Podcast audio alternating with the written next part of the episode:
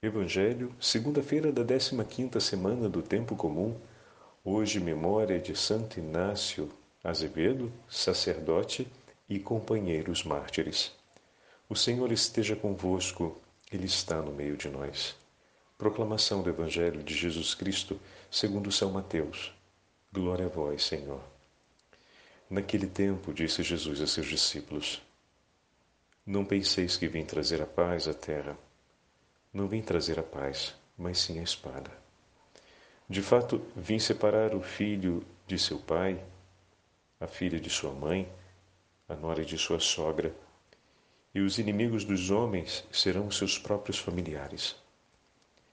Quem ama seu pai ou sua mãe mais do que a mim, não é digno de mim. Quem ama seu filho ou sua filha mais do que a mim, não é digno de mim. Quem não toma a sua cruz e não me segue, não é digno de mim. Quem procura conservar a sua vida vai perdê-la, e quem perde a sua vida por causa de mim vai encontrá-la. Quem vos recebe, a mim recebe, e quem me recebe, recebe aquele que me enviou. Quem recebe um profeta por ser profeta receberá a recompensa de profeta. E quem recebe um justo por ser justo receberá a recompensa de justo. Quem dera ainda que seja apenas um copo de água fresca a um desses pequeninos por ser meu discípulo, em verdade vos digo, não perderá sua recompensa. Quando Jesus acabou de dar essas instruções aos doze discípulos, partiu daí, a fim de ensinar e pregar nas cidades deles. Palavra da salvação. Glória a vós, Senhor. Segunda-feira da 15ª semana do tempo comum, em nome do Pai, do Filho e do Espírito Santo. Amém. Queridos irmãos e irmãs, a Santa Liturgia hoje nos entrega o décimo capítulo do Evangelho de São Mateus, a conclusão do décimo capítulo, e também a memória dos, do Beato Santo Inácio de Azevedo, sacerdote e seus companheiros mártires. Padre Fábio já canonizou Santo Inácio o título é de Beato, mas eu fiz a referência como Santo Inácio. Bem, é porque me tocou de maneira particular um trecho da sua história que eu ainda não conhecia. E um dos mártires, ele é primo de Santa Teresa de Ávila. E o Senhor deu a graça a Santa Teresa de Ávila de ver o ingresso de todos eles no paraíso. Então, foi uma visão que o Senhor consentiu a Santa Madre Teresa de ver o ingresso deles, dos 40 mártires que ela sabia, mas o que ela não sabia é que um deles era seu primo. E para ela foi uma grande alegria saber dessa bênção do Senhor, dessa grande graça que o Senhor concedeu a esses 40 homens que se entregaram para anunciar o Evangelho no nosso Brasil, mas foram interceptados e mortos próximos das Ilhas Canárias pelos corsários franceses que eram de origem calvinista e foram mortos exatamente por serem sacerdotes e religiosos católicos que estavam indo anunciar, evangelizar na nossa terra, no nosso Brasil, anunciar o nome do Senhor. É muito bonito ver que Santo Inácio, quando percebe a aproximação do navio corsário que iria interceptá-los por saber que estavam ali presentes os jesuítas que deviam ir ao Brasil, então o objetivo da interceptação não era apenas o roubo da carga por ser um navio mercante, mas era realizar um impedimento né, da chegada desses jesuítas ao Brasil, tanto que são executados todos os jesuítas e o restante da tripulação é preservada. Por isso temos a narrativa, inclusive, das últimas palavras de Santo Inácio, quando é jogado no mar, depois de ser golpeado por diversas vezes com facão e machado. Nós temos esse grande pai espiritual Santo Inácio tinha, naquele momento, ou melhor, Beato Inácio de Azevedo, naquele momento, tinha a responsabilidade pelas missões nas Índias e no, no Brasil e pediu intensamente a São Francisco de Borja a possibilidade de recrutar missionários. E quando lhe foi dada essa oportunidade, ele imediatamente conseguiu recolher inúmeros é, jovens jesuítas voluntários para seguirem para essa missão. Alguns de origem espanhola, são poucos, e a grande maioria de origem portuguesa. E quando o navio se aproxima, que o comandante diz: Peguemos as armas para nos defendermos dos corsários, Santo Inácio, com grande coragem, diz para que seus homens, ou seja, para que seus companheiros, e dessa forma o navio seguiu a decisão de Santo Inácio, não sujasse as mãos com sangue, mas que permanecesse em oração, fiel ao Senhor, mesmo sabendo que o destino que os esperava naquele momento era a morte e que a reação era uma possibilidade para defender a própria vida. Mas Santo Inácio cuidou para que não viesse porventura alguns daqueles que o Senhor lhe confiou, para que não viesse a morrer com um coração transpassado pelo ódio ou levando consigo a tragédia de ter colocado fim à vida de um homem. E todos os seus companheiros, inclusive a tripulação, lhe segue. Em um grande ato de amor e de oração, de confiança no Senhor, mesmo sabendo que a morte se aproxima, que vem contra eles, que poderiam reagir e se defender, eles preferem não abrir o mínimo espaço à prática ou à realização da maldade, do ódio. Isso realmente é desconcertante para nós, porque a lógica que vemos no nosso tempo seria a lógica do direito. E no nosso tempo, tanto quanto em outros tempos da história, a resposta agressiva para a extinção de uma agressão, ela pode ser muito bem tolerada. Mas naquele momento, Santo Inácio fez a escolha que é a mais difícil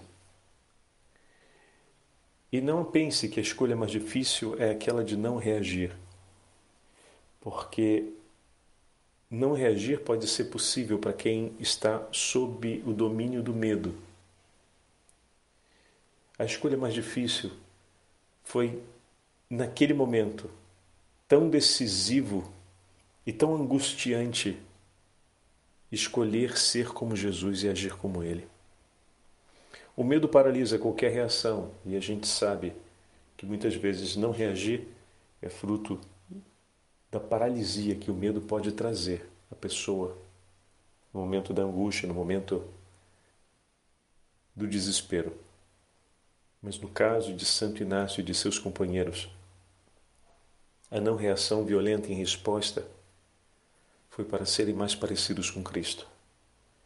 Mas exatamente escolher isso no momento em que você sabe e que irá viver os maiores tormentos de sua vida, meu irmão, isso não é uma coisa fácil. E isso não vai feito sem um testemunho forte.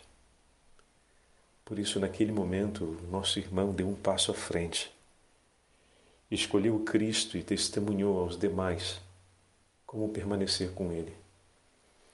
E animando em oração os homens enquanto se aproximava o navio, fez com que todos não fossem escravos do medo, mas com a liberdade de filhos de Deus escolhessem pela fé, com firme esperança no Senhor, seguirem tudo o exemplo de Jesus, inclusive nessa hora, como na hora em que o Senhor foi preso e flagelado.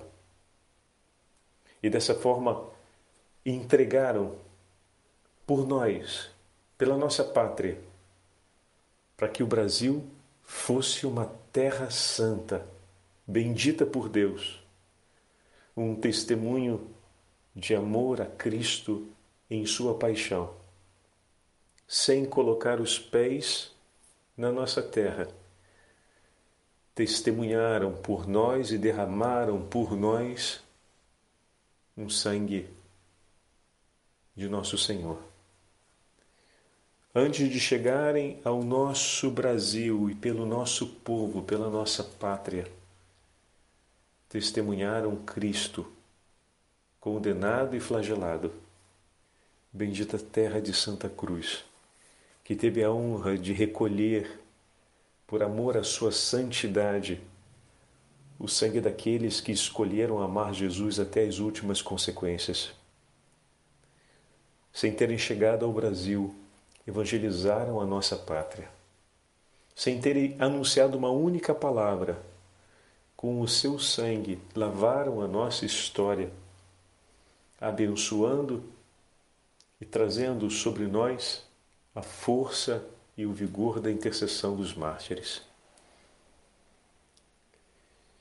Como é importante a gente considerar isso, meus irmãos, que a escolha de Santo Inácio, naquele momento, do Beato Inácio de Azevedo com seus companheiros, foi uma escolha por nós. Porque eles vinham para anunciar e testemunhar Cristo sobre a nossa terra.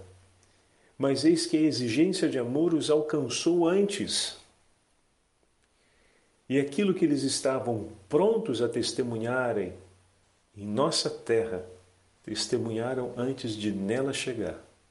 O que parecia ser um triunfo dos calvinistas, impedimos que os padres chegassem para evangelizar o Brasil, foi, na verdade, uma grande derrota, porque a voz dos padres não ecoou no Brasil, mas o testemunho da santidade desses homens marcou a inteira história do nosso país e ecoa em eterno. Pois os céus e o coro dos mártires olham por nós, pois eles entregaram a sua vida em amor a Cristo, para que nós pudéssemos conhecer e amar Cristo até o derramamento do sangue, até a entrega total da nossa vida até a última consequência. Temos por nós uma legião de mártires que intercedem para que nós possamos, em todos os momentos da nossa vida, dos mais tranquilos aos mais exigentes, escolher Cristo, saber escolher Cristo, escolher a Cristo. E sem medo, entregar a nossa vida por amor a Ele e pela santificação do nosso povo. Por isso, essa memória de hoje tem um significado muito grande para a gente, porque conta a história da evangelização do nosso país. Não só aqueles que desembarcaram, mas aqueles que amaram e rezaram pelo Brasil. Agora você imagina Vamos fazer aqui um voo né, na imaginação. Santa Teresa d'Ávila, que obviamente recebeu notícias a respeito da evangelização do Novo Mundo e seguramente rezou na intenção das missões no nosso país. Então, ontem Nossa Senhora do Carmo, nós, é, nós tivemos a memória de Santa de Nossa Senhora do Carmo e hoje estamos sabendo desse detalhe tão significativo. É claro que a Santa Madre intercedeu por nós por saber, por receber as notícias a respeito da evangelização no Novo Mundo. Né? Porém, tinha um vínculo de amor ainda mais estreito, porque um de sua casa entregou sua vida como mártir, vindo para essas paragens, para a nossa terra, vindo para o nosso Brasil, para anunciar o Evangelho. Imagina como Santa Teresa não teve com amor no seu coração uma oração especial por todos esses que não receberam os missionários que foram mortos com o seu zelo de amor e com o seu coração de mãe e de madrinha espiritual, eu tenho certeza que Santa Teresa tomou para si e para sua oração pessoal todas aquelas almas que estavam destinadas por Deus a serem confiadas ao anúncio do evangelho e ao seu primo que foi morto. Como toda santa carmelita prontamente dispôs seu coração para acolher todas aquelas almas. E dessa forma, o nosso país, de um modo amável e privilegiado, passou a estar sendo pensado e sendo matéria de intercessão no coração da Santa Madre. Quantos são os intercessores pela nossa pátria, meus irmãos?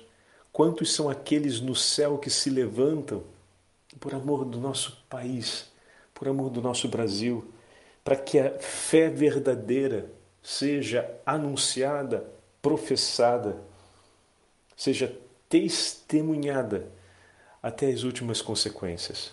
E o evangelho que hoje nos é entregue, na segunda-feira da 15ª semana, é a conclusão do décimo capítulo de Mateus, como falamos, em que o Senhor fala a respeito da exigência apostólica, da entrega completa a Ele.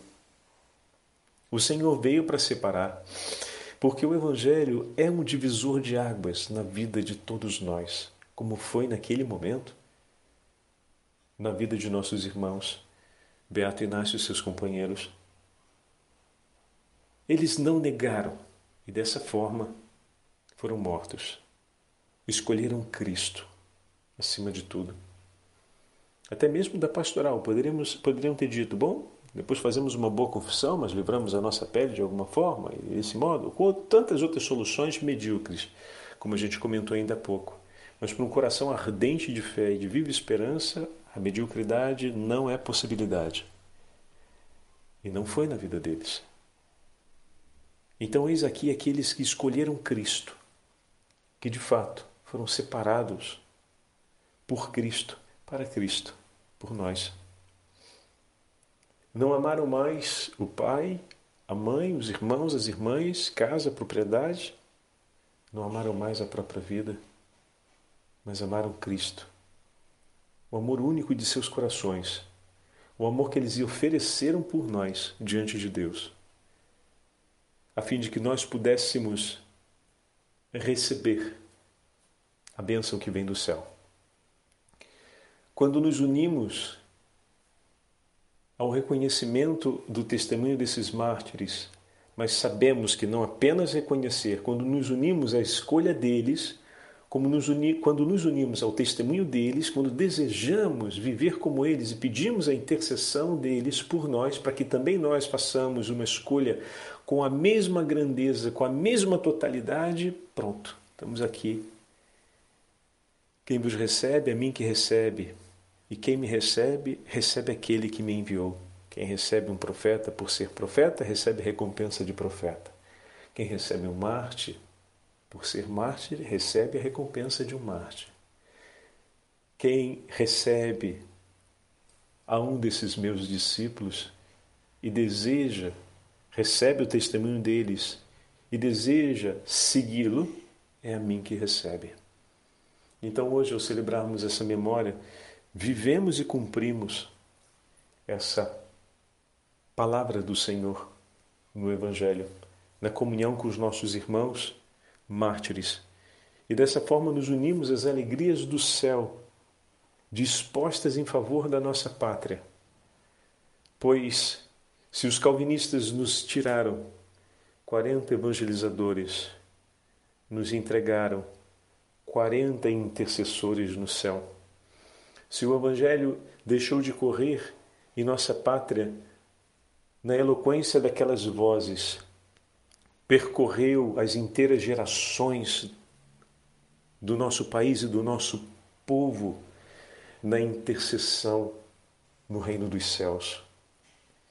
E se foram 40 vozes caladas dos 40 mártires que entraram nos céus, 40 mil vozes percorreram o Brasil e percorrem ainda hoje, anunciando a boa nova do Evangelho. Pois onde há o pecado, superabunda a graça. Onde a maldade fere a misericórdia de Deus, cura e transforma. O Senhor esteja convosco, Ele está no meio de nós pela intercessão da Beatíssima Virgem Maria, sob o título de Nossa Senhora Aparecida e de Nossa Senhora do Carmo, e pela intercessão dos santos mártires, Beato Inácio de Azevedo e seus companheiros, e pela intercessão de Santa Teresa d'Ávila e de todos os santos e santas carmelitanos, abençoe-vos o Deus Todo-Poderoso, Pai, Filho e Espírito Santo. Amém.